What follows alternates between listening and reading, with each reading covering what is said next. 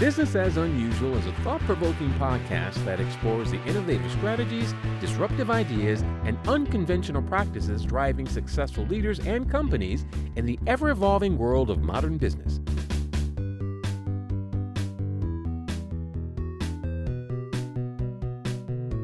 Subscribe, comment, and share for weekly inspiration with our host, Aisala.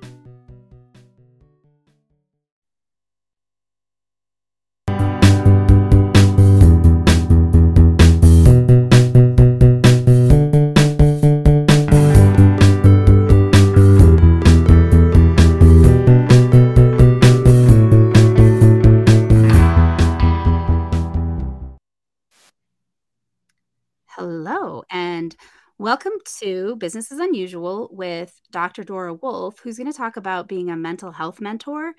Uh, business as Unusual is a podcast where we talk about people who are innovating new ways of doing business and creating a world that works for all of us. So I will let uh, Dr. Dora Wolf tell you a little bit more about what she's up to uh, before we get going. And I hope you guys have some questions for us.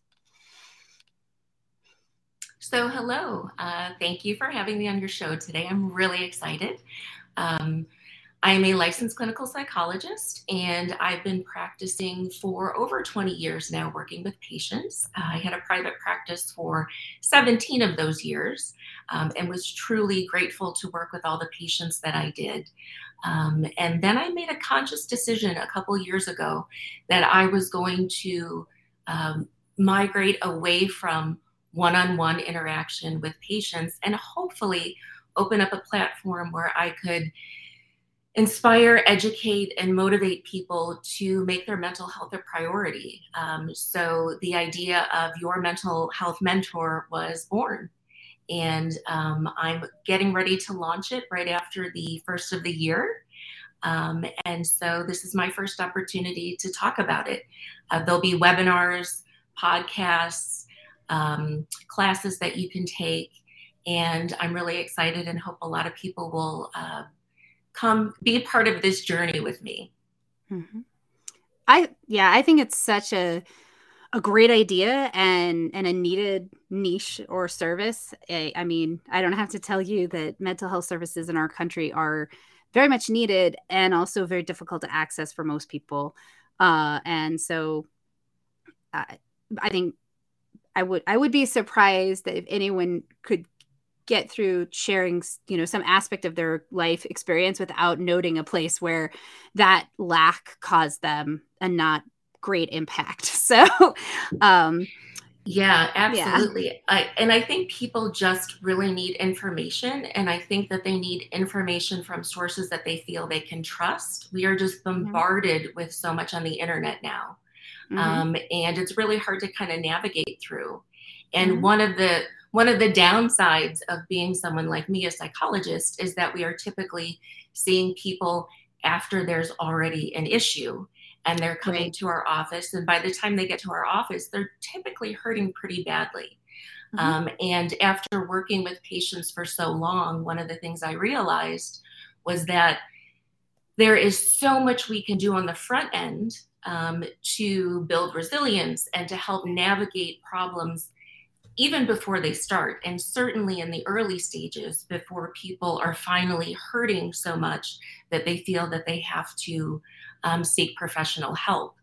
And there wasn't really an outlet for that because, in order for a patient to come see me, um, most patients are using insurance. Um, and if I don't diagnose them, I can't continue to see them, right, for right. the insurance. So a lot of people would come in and they would just have questions. They were concerned, rightfully so, um, but needed information, didn't need me to diagnose them. They mm-hmm. needed me to give them information. Um, right. And so that was one of the ways that I thought uh, if I can put myself out there and be able to give uh, people this information, um, mm-hmm. how blessed I would feel. Yeah. That to be able, yeah. And that, I mean, I know my own experience. You're making me think about it that oftentimes what I need and what I think I need aren't aligned, right? Because mm-hmm. I'm also I'm the subject of my own observation, so I might my pers- that's the whole point of a professional. Um and so I feel like it can take some time. Like I I thought I sought therapy because I that I had a crisis you know, my mid 20s, like many mm-hmm. people. And I thought my problem was this one thing. That wasn't it at all. But that was just where the crisis showed up. You know, the actual mm-hmm. support mm-hmm. and effort and work I needed to do was over here. But that wasn't evident right away. It took some time to kind of like experience that and to get some sense of like what was actually happening. So I could see yeah. how, as a professional, that might have been kind of frustrating. Yeah, absolutely. I think that I I work in trauma um, mm. and attachment disorders. So I had either people who were on the severe end of the spectrum who kind of were would hunker down for long term treatment with me, um, mm-hmm. and then like I said, but even with their family members um, who were trying to navigate how to help this person um, and how to um, help themselves, or if they were going to have children, you know, how do I prevent my child from um, developing a mental health issue down the road. There's mm-hmm. So much that we can do. Um, dealing with mental illness as long as I have really opened my eyes, and my patients working with them and learning from them really opened my eyes in terms of where we can interject um, mm-hmm. and how we can take care of ourselves uh, before or even during treatment. Because an hour a week with a professional um, mm-hmm just isn't enough for so many people. And no. we need those foundations of mental health, um, which is everything from what we're eating to um, who our support system is, how we're treating our bodies. Um, there are just all these different foundations that we really need to target and take care of mm-hmm. uh, so that we either um, avoid going into a psychologist's office um, or we have this in addition to our treatment so mm-hmm. that we can build up that resilience and we can navigate um, through any of these issues that we're having. Right. Well, and I like that the prevention or the proactive approach.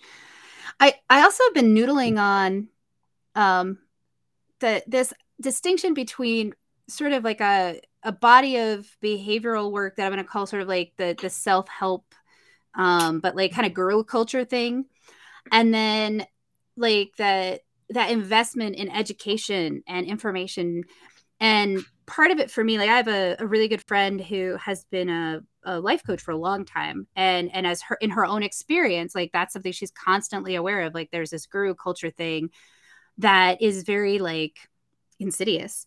And and i and i realized that like there's a dependency model to that that that is part of the issue that i from my very limited scope, right? But I think the other part of it is that difference between um, education and being reminded of sort of like uh, best practices or or medical or information that's more objective, as opposed to um, you know that that other thing, but as part of an antidote to the thousands of messages we get every day that are incredibly unhealthy and yet are mm-hmm. kind of business as unusual or business as usual the opposite of my show like they're things that you know we see modeled for us in leaders and in bad mm-hmm. reactions to to problems or, or aggrandized reactions that are actually quite unhealthy and recognizing that wanting to constantly be present presented with education that counters that is is probably one of the the best antidotes that we can we can have because it's not modeled. Like what we get what gets delivered to our door is not going to lead us to joy happiness and health in my opinion most of the time.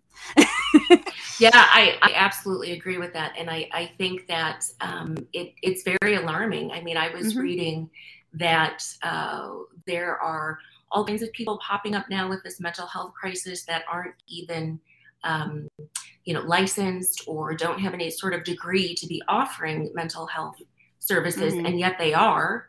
Um, mm-hmm. And kids are going to all these different platforms and learning about certain things. And um, I know there's the good, the bad, and the ugly when it comes to you know social media and all of these platforms. So um, my goal is again to just be a voice and just to help people understand that you are the expert of you, and um, there's not a, a, cookie cutter approach. It's not a one size fits all for everybody in terms of what um, may be helpful for them. But mm-hmm. my job, I have felt, has always been to educate people in terms of what what's out there, what the possibilities are, Um, and then for them to be able to use that information to decide what may be best practices for themselves or their children, their family members. Mm-hmm. Um, I've worked a long time as a psychologist. And so when I decided to do this, it was well, I'm not treating people right through this platform, so I'm not being your psychologist or your provider in that way. Um, so I was looking for a word.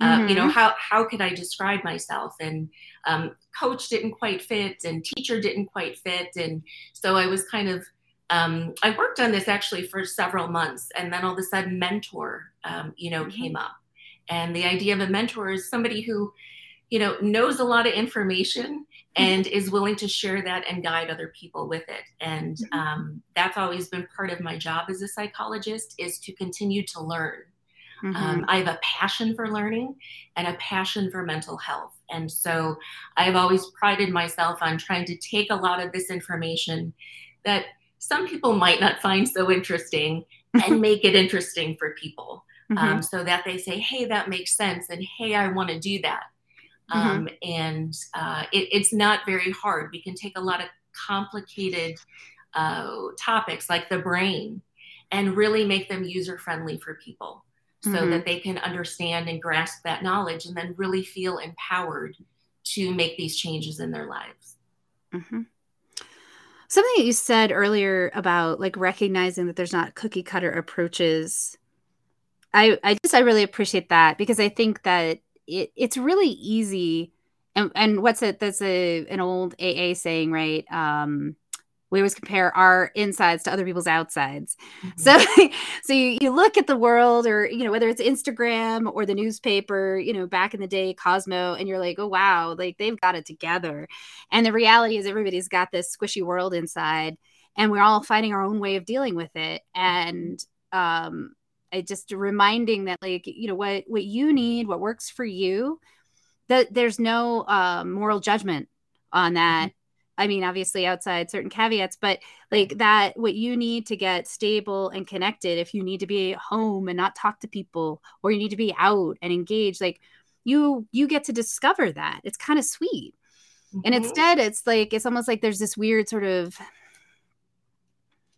you know the you know when you're we get we put this pressure on ourselves or maybe it's it's a combination of things to like be a certain way. And that makes it so hard to discover that do you have like a a way that you found can help people feel more comfortable in that space of like it, it's okay that you're you know maybe you know you need it this way and your kids need it this way? Or how does that does that play into any of the work that you've done? Sure. I think it's a lot about um, connection and communication. And if you are truly listening to somebody and how they are navigating through their lives, and they may say, you know, I'm not sure this is the right way of doing things, um, or this is the best way of doing things. Um, part of it is saying, why does that work for you? Um, mm-hmm. And they may be doing something that is, uh, you know, along the the right path, and there's nothing they need to change or it might be something that they're doing maybe they're abusing substances in some way um, they say you know the, the only way i can relax is to have three glasses of wine or the only way i can relax is to um, smoke marijuana at night or whatever it may be. And it's about having a conversation to say how does that make you feel when you drink the wine or uh, smoke marijuana? People will say something like it helps me sleep or it helps me to unwind and relax. And so that opens a conversation about okay, let's talk about what's happening physiologically when you're doing something like that. And then we can talk about other things that can have the same impact for you. Um, because one of the caveats to using one of those other substances is that there's going to be some side effects, some things we don't necessarily like so much. Mm-hmm. Um, and again, it's your choice. If it's something that you feel is working for you, um, then I am all for it. But I think that when we get into kind of breaking things down and talking about things, people can realize things like for, with alcohol, for example. It may help us fall asleep, but it disrupts our um, deeper stages of sleep. Mm-hmm. And so um, when I will ask people, so when do you wake up in the morning, then do you feel refreshed and ready to go? And almost undoubtedly, the answer is no. Right. now I need caffeine to get me going. Mhm. Um, so yeah. it's just it's having that conversation, helping people to understand, um, and then talking about different options they may have, their family members have, um, because you're right, different things work for different people. Well, and it's it, I feel like there's you know to that end, right? Like if you have a crutch, you know, like anything, like it, I think there's an awareness piece. Like, oh, I'm I'm I'm super amped, I you know whatever, but that awareness piece can be helpful because yeah, I know I I got was so mad at one point when I realized like if I had alcohol before bed, I would fall asleep way faster because I have a hard time falling asleep, right? Yeah. But the sugar would wake me up. I'd like a sugar rush like two hours later, and I'd be just Yeah. up. And I'm like, no, you're betraying me. Yeah. And yet, you know, and so, but making that connection because I didn't know that's what it was for a long time. Mhm. And then someone randomly mentioned that. And I was like, you have just ruined it. Thank you, Yeah. I guess, but also thank you. I Yeah, mean, yeah. because it was happening whether I knew it or not. And Mhm. then I understood, like, oh, okay, so I need to pay attention to that. Like, I think it's helping me sleep. And, you know, it, in one perspective, it's getting me to sleep, but then wakes me up because I get a sugar rush. Exactly. And know? and sleep is arguably one of the biggest issues we are facing in this Yeah. country. Um, it is just it it is if people understood the impact that lack of sleep, and not even just lack of sleep, because people might say I sleep seven or eight hours, but that doesn't mean they're getting quality sleep. Mhm. And so, um, this, you know, being on computers and social media and all of this, we have just uh, really put our brains through a wringer Mhm. with how we do things now. And so, nobody is going to just simply get off their computers. Um, you know, we we need them um, Mhm. to do all the things that we do. So we kind of talk about, okay, how do we structure our lives then to make sure that all of this has the least amount of impact? And Mhm. people, one person may be a lot more sensitive than another person. So it really is knowing yourself, understanding how things work, and then it's a lot of trial and error um, to Mhm. say this is working or this isn't working or that makes a lot of sense to me and I'd like to incorporate that versus that doesn't interest me. So I'm going to kind of move on. Right. Well, and it's in- interestingly, you know, say that, and it's actually one of the things that I realized I needed to work on is simply finding a way to sleep. And I, I uh, was, I hate that I have learned so much about mental health from TikTok, but but this one person, like, he, they posted a video and they were talking about the difference between people who fall asleep and the and people who pass out. Mm, and not like from alcohol per se but i was like oh I, you know I, I had definitely a trauma. At, my sleep was abs- has uh, been affected it you know and then other things right? And i'm like oh crap. I'm like looking guilty. I'm like i don't fall asleep very often. Yeah. i pass out. Like i either you know watch tv until i can't stay awake or you know push myself with such a busy day that i have Yeah. to sleep. But that process of like actually falling asleep is like actually sort of alien to me. And i've been like kind of dedicating myself to a little bit understanding like what what's what's affecting it and and how Mhm. like and how do i how do i engage myself in a healthy path to which is irritatingly something i should know how to do i was like come on I should not have to learn how to sleep, but I do. And I hear, Yeah. and, and that's like tricky, right? Because the things that help me pass out, like TV or play, like watching videos or whatever, they Yeah. also disrupt that sleep, right? So, Right, right. And I, I think that's what people sort of come to realize is that we do physiologically know how to sleep and know how to get to sleep. What we really need to learn is how to get out of our own way so that okay. you know, our, our body knows what to do. Um, Mhm. but we have a tendency to get in the way of our physiology. It's all about the rhythms in our body. Mhm. And we do a lot of things that end up disrupting those rhythms. Um, Mhm. And then our body gets out of whack and we have all of these issues. But if we just get out of our own way, our body will step in and know how to fall asleep and know how to sleep well and all of those things. The overwhelming majority of the time. Mhm. Um, and so that's another thing too when you're dealing with mental health issues is that the the I call it the foundations of mental health. Mhm. And when I would work with patients, we would talk about look, there are so many pathways to any mental health diagnosis that you can name. Mm-hmm. And so the way we live our lives so tremendously impacts that that our first line of defense is always to make sure our foundational health care is in check. So that's our sleeping, that is our eating, that is our stress management, that is our connection and our social support.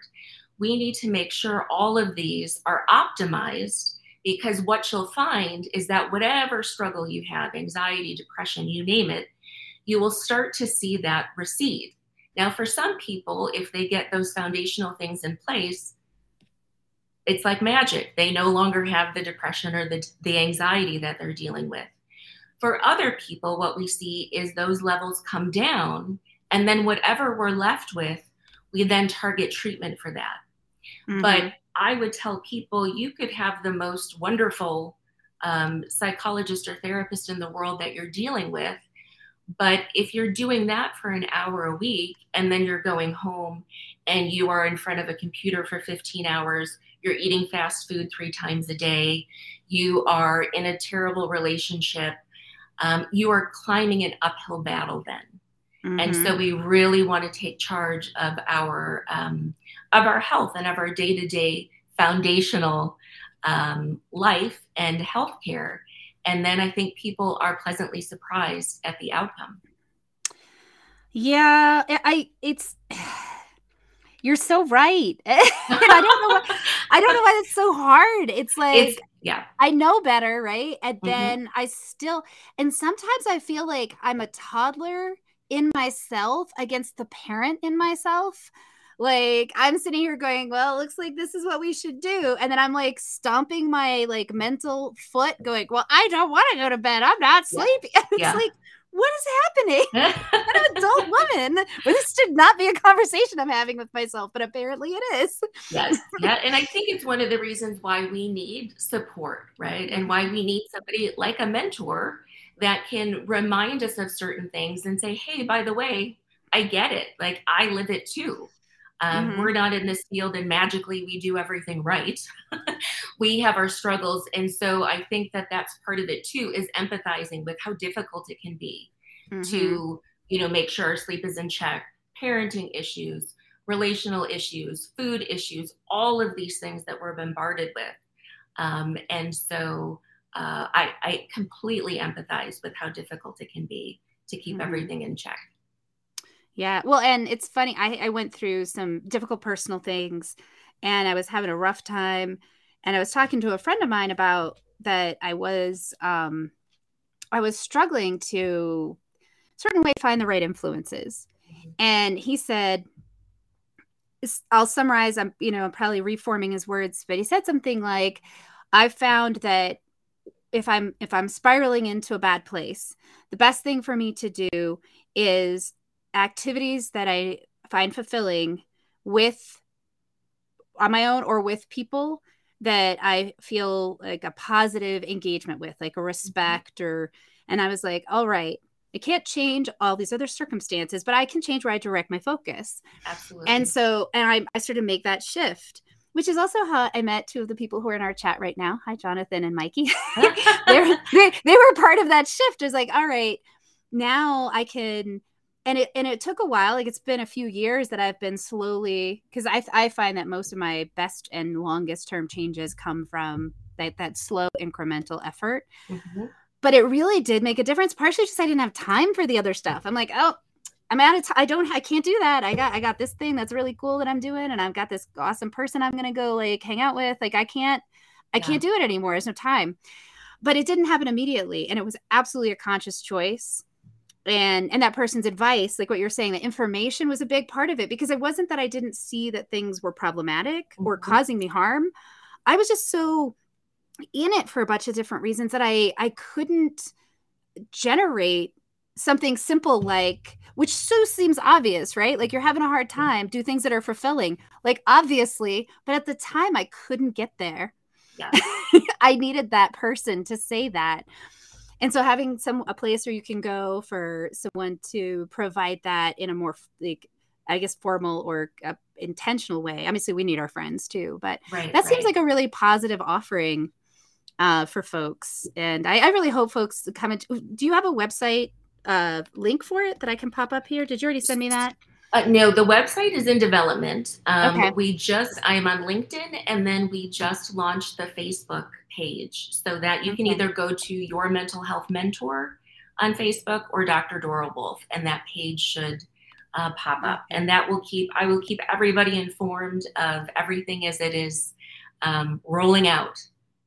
Okay and I'll get those. So one of the things that I do is I'll put stuff like that in the little YouTube notes and the Apple podcast so people can hopefully find you because this feels really.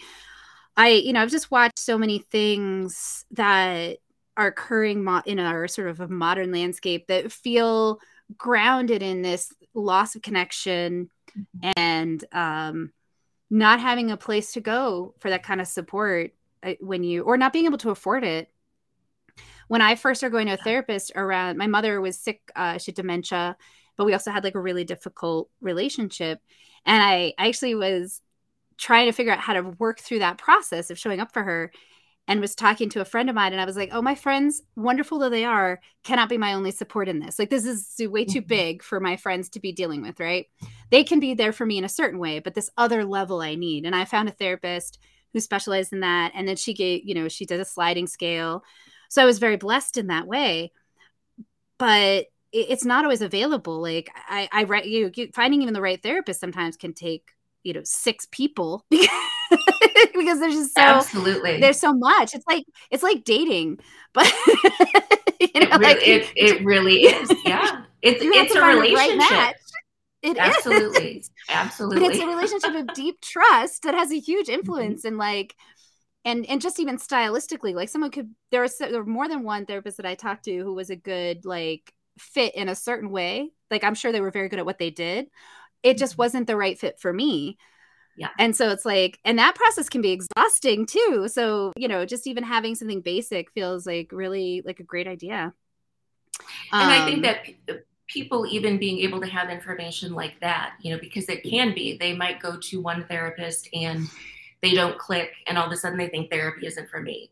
You know so mm-hmm. just that understanding of it, it, it is a process. And i like that you um, likened it to dating because yeah. you are getting involved in this relationship with somebody that you are going to talk about things that you've probably never talked to anyone else about um, mm-hmm. and so the idea of feeling connected to that person feeling safe um, and feeling like they get you is something that's really important mm-hmm. yeah so you said you you you sort of work a lot with uh, with trauma, and mm-hmm. you know I feel like the last couple of years, especially, we've been in this like intense, larger social trauma, as well as all the normal social traumas, as mm-hmm. well as all the other traumas. How I mean, how do you feel like that's showing up, or is there something that you like? Do you have like a trauma track? Do you think people even know when they're in trauma? I don't feel like I do. I feel like I get out of trauma I start dealing, and then like four years later, I'm like, whoa, that was what? What? yeah. yeah. So yeah, no, I think that's a very good point. I do think that um, when we talk about trauma, I think it's important to recognize that we have all experienced, or certainly will experience, trauma in our life. Right? Trauma, in its simplest form, is simply something that our psychological self is overwhelmed by and incapable of handling um, in that given moment or that given time that we're experiencing something. And we can all relate to that. And because I think a lot of times people might think of trauma as, um, you know, being involved in a natural disaster or having been involved in the military or something of that nature, you're right. A lot of people say, oh, I've never had trauma. Um, or they don't realize that something in their life has really been traumatizing to them. Um, mm-hmm. Um, and so one of the things that I'm really glad there has been a push to something called trauma informed therapy because people will come into therapy um, thinking maybe I have some anxiety or I have some depression or I don't even know what's wrong, but something is wrong, or wives drag their husbands in, you know, things of that nature. Um, and what we start to see is as we're discussing things and peeling back the layers, that there is trauma in their life. And so we deal with trauma differently than if somebody had depression without um, and i think what people have found more than anything is that so many people coming in are dealing with trauma and if we don't acknowledge that and we don't um, take a look at that and treat that, um, we are missing a very big part of the healing process. And then people mm-hmm. might find themselves in kind of cyclical patterns of coming in and out of therapy. And mm-hmm. so I certainly advise people to seek out a therapist who is trauma informed, even mm-hmm. if they don't necessarily think that they're going into therapy because of trauma. Um, because mm-hmm. I think that then you're covering all the bases uh, when you're when you are heading into therapy. Mm-hmm. That makes a lot of sense.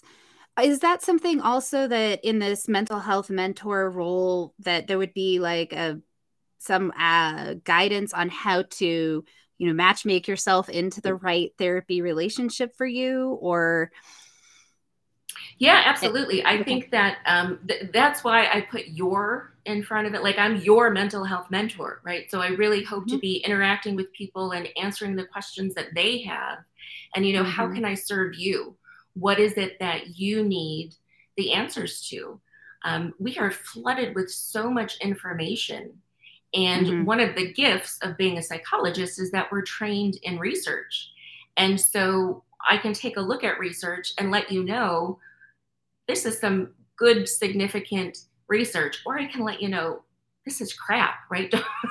Don't, and yet and yet the headlines might, you know, say something that people think, oh, this is wonderful. Mm-hmm. Um, and not so much. You know, there's a lot of that pseudoscience that gets thrown out there um, and makes headlines and then we have a lot of really disappointed people um, because again it, if it were that easy uh, we would we wouldn't be dealing with all the things that we're dealing with now um, mm-hmm. and so i i like to think that i do the work um, for people and mm-hmm. then i'm able to say hey here's some great research that's out here now here's you know stuff that i really kind of question and i think you should too um, mm-hmm. and am just able to provide um, as much information as possible in the in the realm of mental health.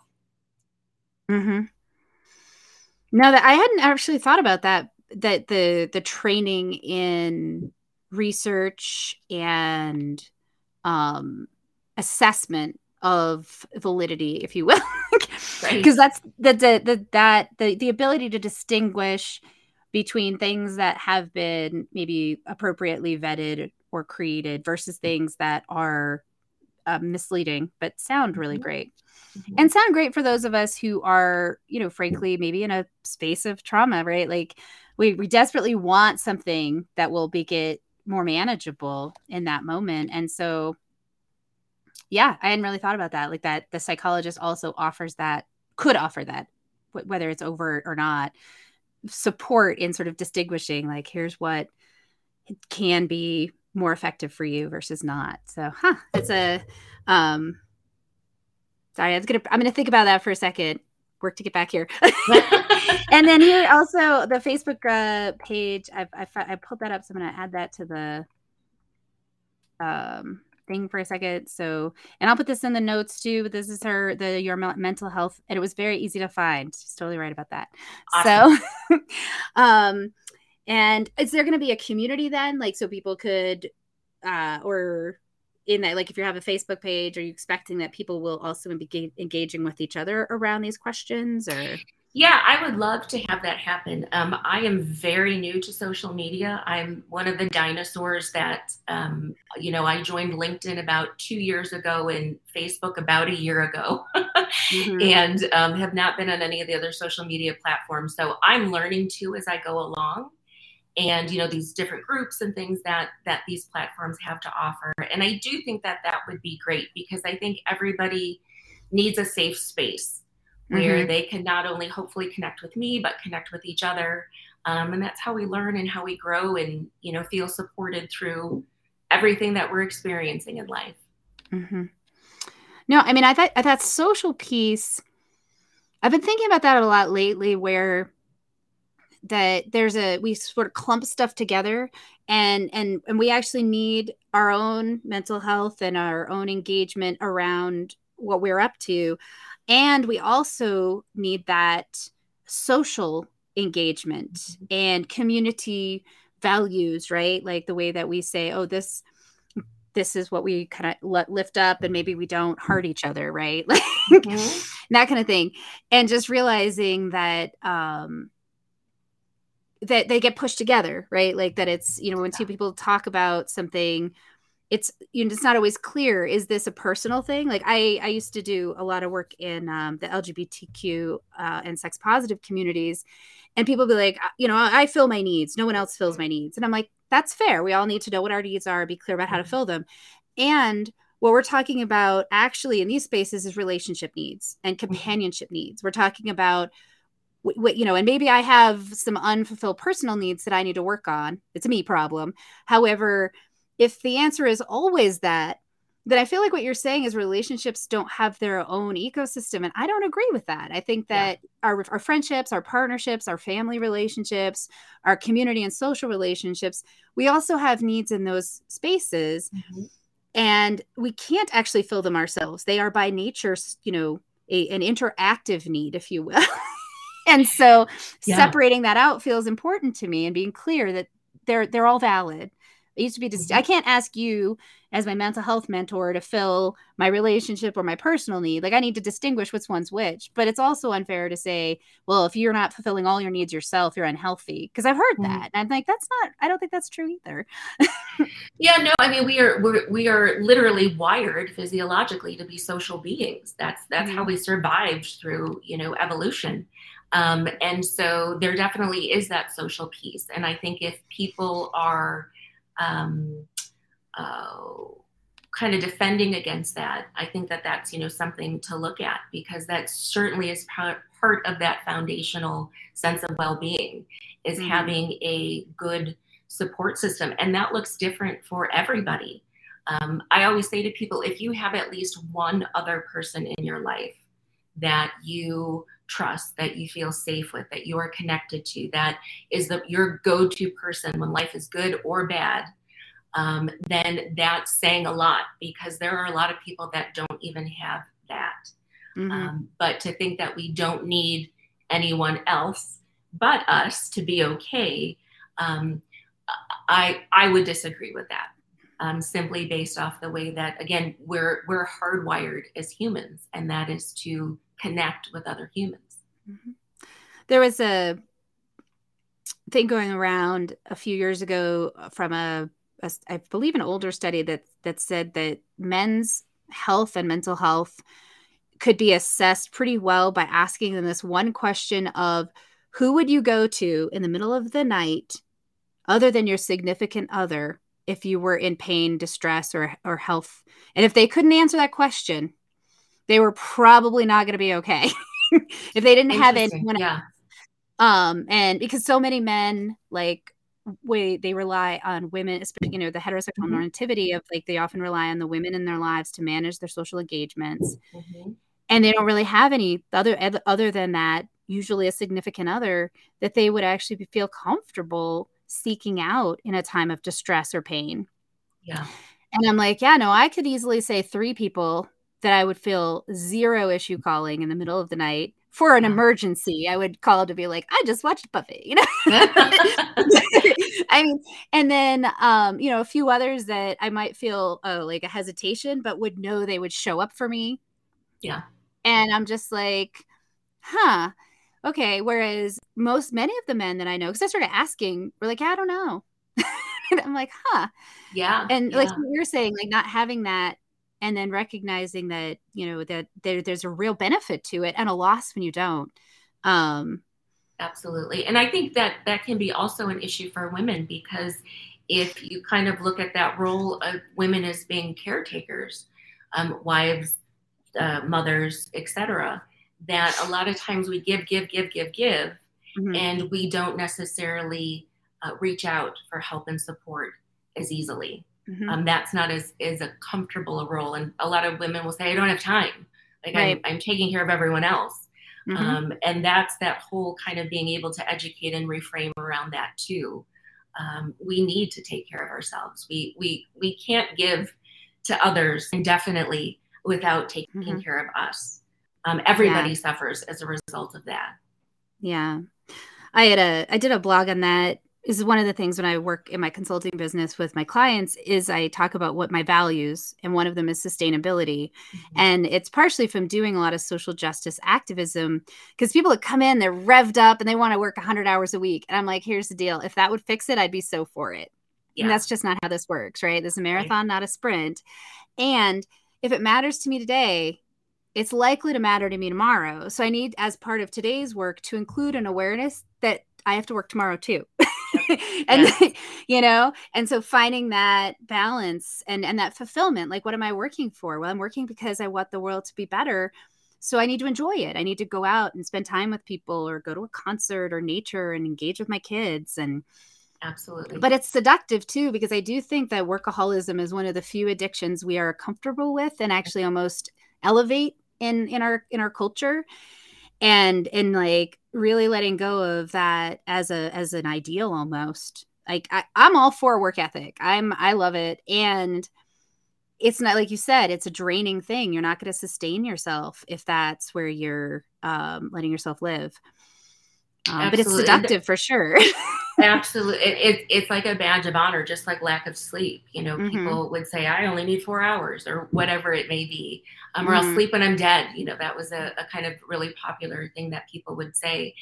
And I think it's a very good point that it is about sustainability and it is about getting through not just this week or this month or even this year, but getting through our entire lives with quality of life yeah. Um, and, uh, you know, you might feel you're in your 20s or your 30s and you can go, go, go, go, go.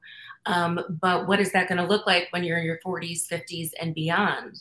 And so we really want to get in there and make taking care of ourselves um, something to be proud of mm-hmm. and something not to look like we are being, um, you know, less than the type A personality if we are making sure we're getting eight hours of sleep and we're making sure that we are taking the time to eat well mm-hmm. um, and and all of those things and it's it's that re-educating of what we want success to look like and mm-hmm. what we want lifelong well-being to look like mm-hmm.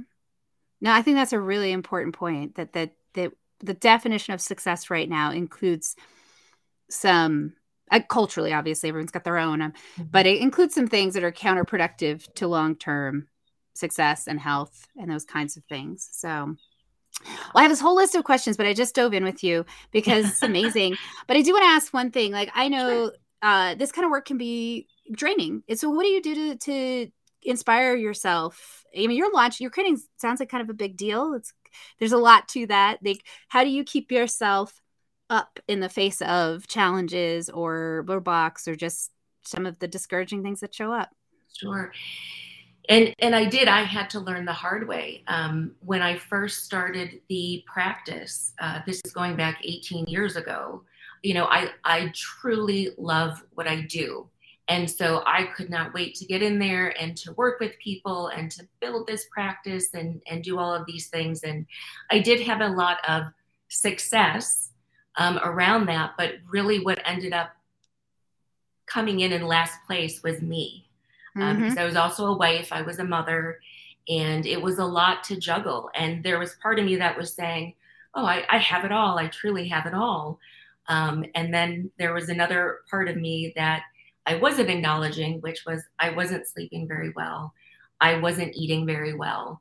Um, and I ended up having some health issues uh, about a decade into it that I needed to really take a step back and say, you're not practicing what you preach. And so. I mm. really had a huge overhaul of things. And um, a, a, very big part of my life now is taking care of that foundation. Um, mm-hmm. Sleep is the number one thing in our household. Um, mm-hmm. We prioritize sleep. We we have a whole regimen around sleep um, and combating some of these things that we all are, like the blue light um, and, and what have you. So, mm-hmm. sleep is really important. Um, we prioritize connection in our family, um, having time together. And that took a while too, because, um, you know, this idea of just having the time to sit down and eat dinner as a family um, and having those conversations. We don't get to do it all the time. Everyone's busy doing their, their stuff but we can prioritize it to say it matters enough to us that we make sure that we are engaged in it as much as we possibly can. It's mm-hmm. very easy to let those kind of things go. Um, and same thing with how we eat, um, getting exercise in every day. And for me, meditation uh, mm-hmm. has been a lifesaver, uh, making sure that I am uh, practicing that every day. No, it is. It's a huge uh, benefit. And um, that's a great list. Thank you for sharing your yeah. your process and for I'm excited to see your website. Make sure I'm on whatever list you have or or do I go to your website or whatever if I want to make sure I should probably take responsibility for that. That's not fair. Uh, let me double check. I, yeah, I promise I will keep everybody posted through that Facebook page. Okay, that's right. Um, you know Facebook, how to get. Yeah. Yep. Okay, I liked it, so I'm oh, in. Thank you. Awesome. And thank then you. um we're going to do a show in a couple weeks uh, with uh, Jeff Leitner. He is a social innovator who mm. has been working with, um, I don't even know, he's such, he's one of those folks who he does so many things. It's hard to like pin it down.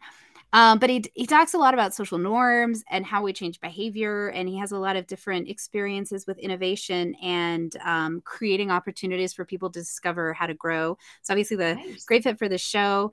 And that's going to be the 21st. Um, and then, like I said, this will be up on YouTube immediately and then Apple Podcasts soon-ish awesome. depending on how the week goes yeah um and definitely folks follow uh dr wolf on uh, her website or her facebook page and i'll put that in and hopefully we'll uh hear back more about what you're up to i can't wait till it launches i want to see what what it, how how it gets received and how people show up around it because it sounds like a really positive thing well, thank you so much. And I truly appreciate being here. Um, like I said, this is the first opportunity I have had to talk about it. Oh, um, wow. Um, and so I am truly grateful and excited. And thank you to everyone who listens. And um, again, please come along for the journey. We're here to learn from each other and, you know, support each other through um, this crazy thing called life.